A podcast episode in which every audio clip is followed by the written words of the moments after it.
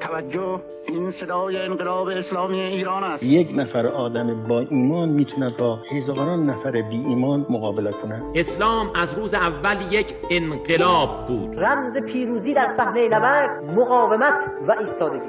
ما ملت شهادتیم، ما ملت امام حسینیم. بیا و بعثت دیگر باری انسان را تماشا کن، خداوند بار دیگر توبه انسان را پذیرفته. این ملتی است که خدای متعال اراده کرده که این ملت رو پیروز کنه. شما به رادیو روایت گوش میکنید، صدای خانه طلاب جوان.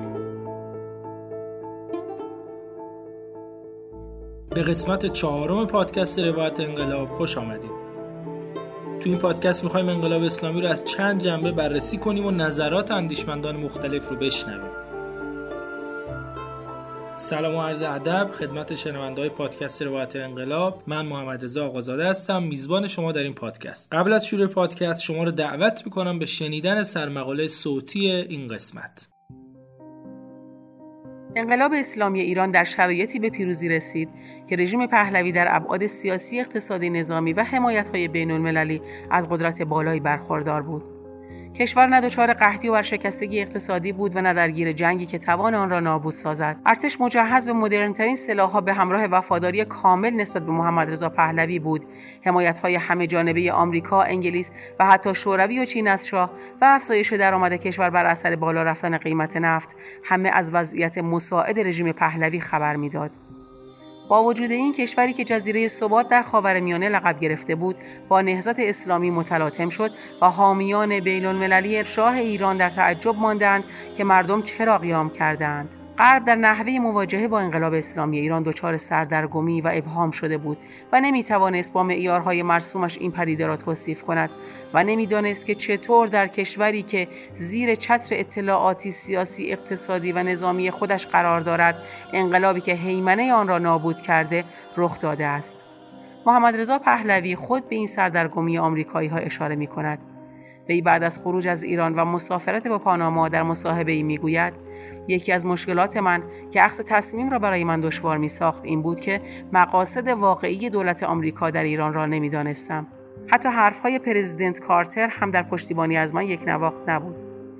حال باید از خود پرسید انقلابی که در نهایت حساسیت و شکنندگی و در اوج تسلط و قدرت غرب به پیروزی رسید، پس از این سالها پیشروی و پیشرفت چه تأثیری بر قدرت جبهه مقابل خودش گذاشته است و اکنون چه میزان تأثیرگذاری دارد؟ جهان بین‌الملل در پیش از پیروزی انقلاب اسلامی یک نظام دو قطبی بوده که یکی از این قطب‌ها کشور آمریکا بود و دیگری شوروی سابق. هر دوی این کشورها در تسلط همه جانبه، استفاده مادی از جهان و کنار زدن دین و معنویت از بستر جامعه با هم مشترک بودند. در یک همچین فضای انقلاب اسلامی پیروز شد، انقلابی که باعث شد هر دوی این دو قطب نقطه مشترکی برای درگیری پیدا کنند. در قسمت 4 از پادکست روایت انقلاب میخوایم ببینیم وضعیت تقسیم بندی قدرت در جهان بین‌الملل در پیش از پیروزی انقلاب اسلامی به چه گونه‌ای بوده و در مرحله بعد به دنبال این هستیم که بفهمیم آیا انقلاب اسلامی ایران تونست اثری تو معادلات قدرت جهان بذاره یا خیر؟ برای پاسخ به مسئله اول خودمون به سراغ آقای سهیل اسد رفتیم. حرفای ایشون رو به مدت 1 دقیقه و 59 ثانیه بشنویم. من قطع نظر از بحث قدرتی که غرب یا شرق داشت اون موقع، حالا که میگن مثلا چپ و راست یا لیبرالیسم و مارکسیسم و کمونیست و سوسیالیسم، اینا من دوره صحبت میکنم در مورد ایدئولوژی، اینا قطع نظر از نفوذشون یا حاکمیتشون یا قدرتشون آلترناتیو های دیگه نداشتن. ببینید یه وقت شما میگید مثلا در یک محله ما 10 تا نونوایی داریم، بین این 10 تا نونوایی رقابت شدیدی وجود داره، بعد هر که نون بهتری بپزه این دیگه میبره. یه وقت میگید آقا در کل شهر 2 تا نونوایی داریم، در کل شهر مثلا در کل قم 2 تا نونوا داریم. شما بالاخره مجبورید برید از یکی از این 2 تا بخرید، لذا هر 2 تا قطع نظر از تبلیغات و نمیدونم سرمایه و نمیدونم ساختار برندن، چون بالاخره شما مجبورید بیایید از اون نون بخرید، آلترناتیو دیگه ندارید. شما اتفاقی گفتاره با انقلاب این بود که اون موقع شما یا شرقی بودید یا غربی بودید، بالاخره جهان یه جهان اول داشتیم یه جهان دوم داشتیم، این دو تا قطب جهان بود حاکمیتی. یه جهان سوم بوده که تابع بود، یا تابع اول بود یا تابع دوم بود. اون موقع شما آسیا و آفریقا و آمریکای لاتین را تابع یا آمریکا بودن یا شوروی بودن بالاخره. بنابراین اتفاقی افتاده این هستش که انقلاب اومده یک آلترناتیو جدیدی را باز کرده به اسم راه سوم، یعنی اسلام، که تونسته در بین این دو تا ابرقدرت راه پیدا بکنه و یک موجودیتی در واقع مطرح کنه. آن روز که جهان میان شرق و غرب مادی تقسیم شده بود و کسی گمان یک نهضت بزرگ دینی را نمی برد، انقلاب اسلامی ایران با قدرت و شکوه پای به میدان نهاد، چارچوب ها را شکست، کهنگی کلیشه ها را به رخ دنیا کشید، دین و دنیا را در کنار هم مطرح کرد و آغاز عصر جدیدی را اعلام نمود. طبیعی بود که سردمداران گمراهی و ستم واکنش نشان دهند، اما این واکنش ناکام ماند. چپ و راست مدرنیته از تظاهر به نشنیدن این صدای جدید و متفاوت تا تلاش گسترده و گونگون برای خفه کردن آن، هرچی کردند به اجل محتوم خود نزدیکتر شدند. بخشایی از متن بیانیه گام دوم انقلاب اسلامی رو خدمتتون خوندم. در ادامه برنامه در خدمت آقای سید علی موسوی هستیم. قبل از شنیدن پاسخ ایشون و توصیف ایشون در مورد جهان بین‌الملل قبل از پیروزی انقلاب اسلامی، میان برنامه‌ای رو بشنویم و در ادامه در خدمت شما هستم. 40 ساله که این چالش بین ایران اسلامی و آمریکا ادامه داره و انواع و اقسام تحرکات هم از سوی دشمن در این 40 سال اتفاق افتاده است.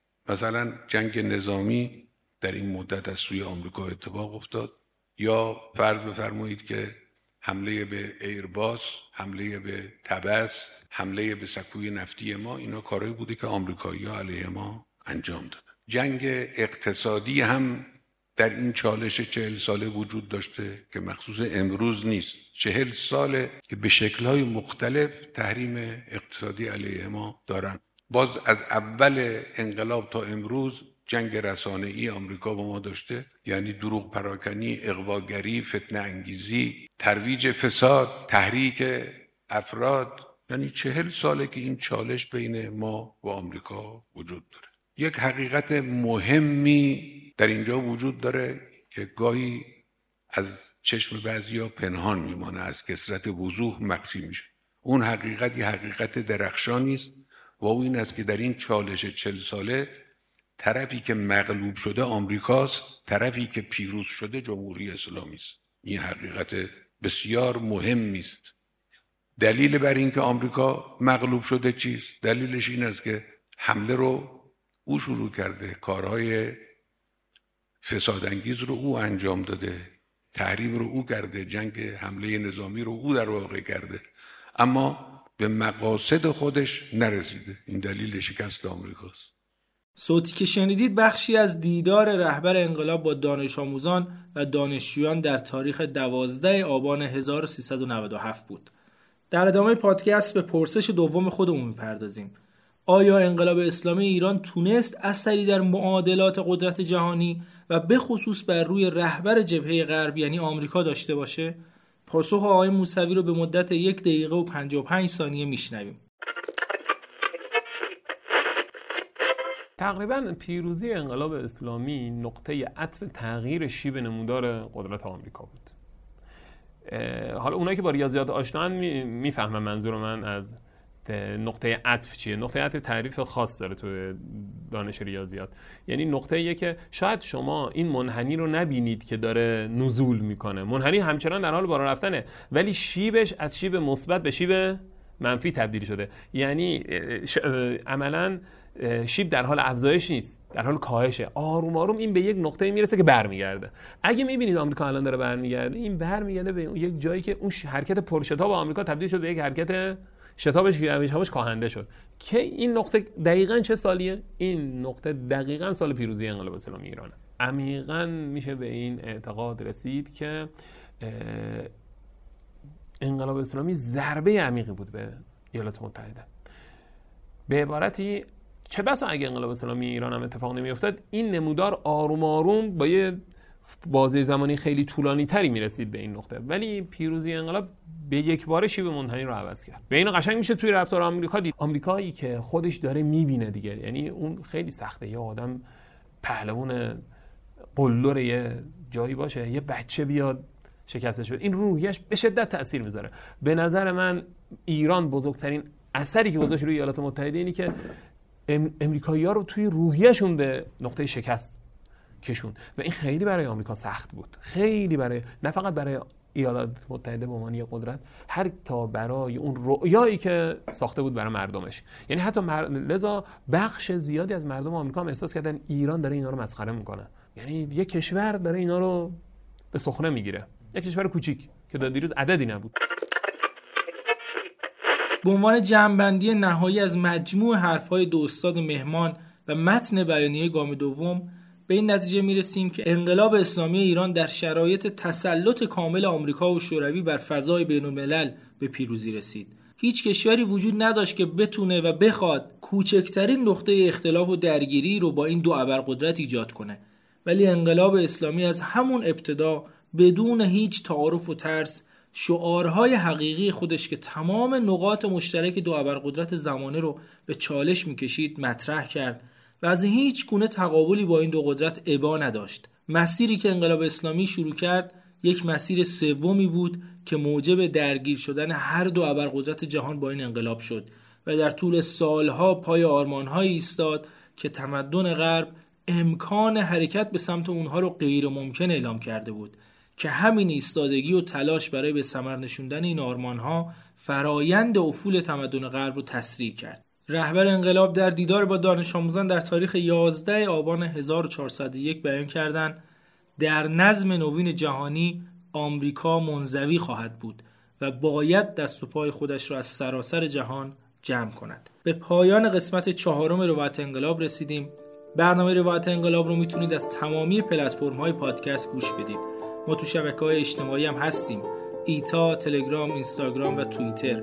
از هر جایی که این برنامه رو شنیدید انتقادات و نظراتتون رو برامون بفرستید و همچنین منتظر قسمت‌های بعدی روایت انقلاب باشید.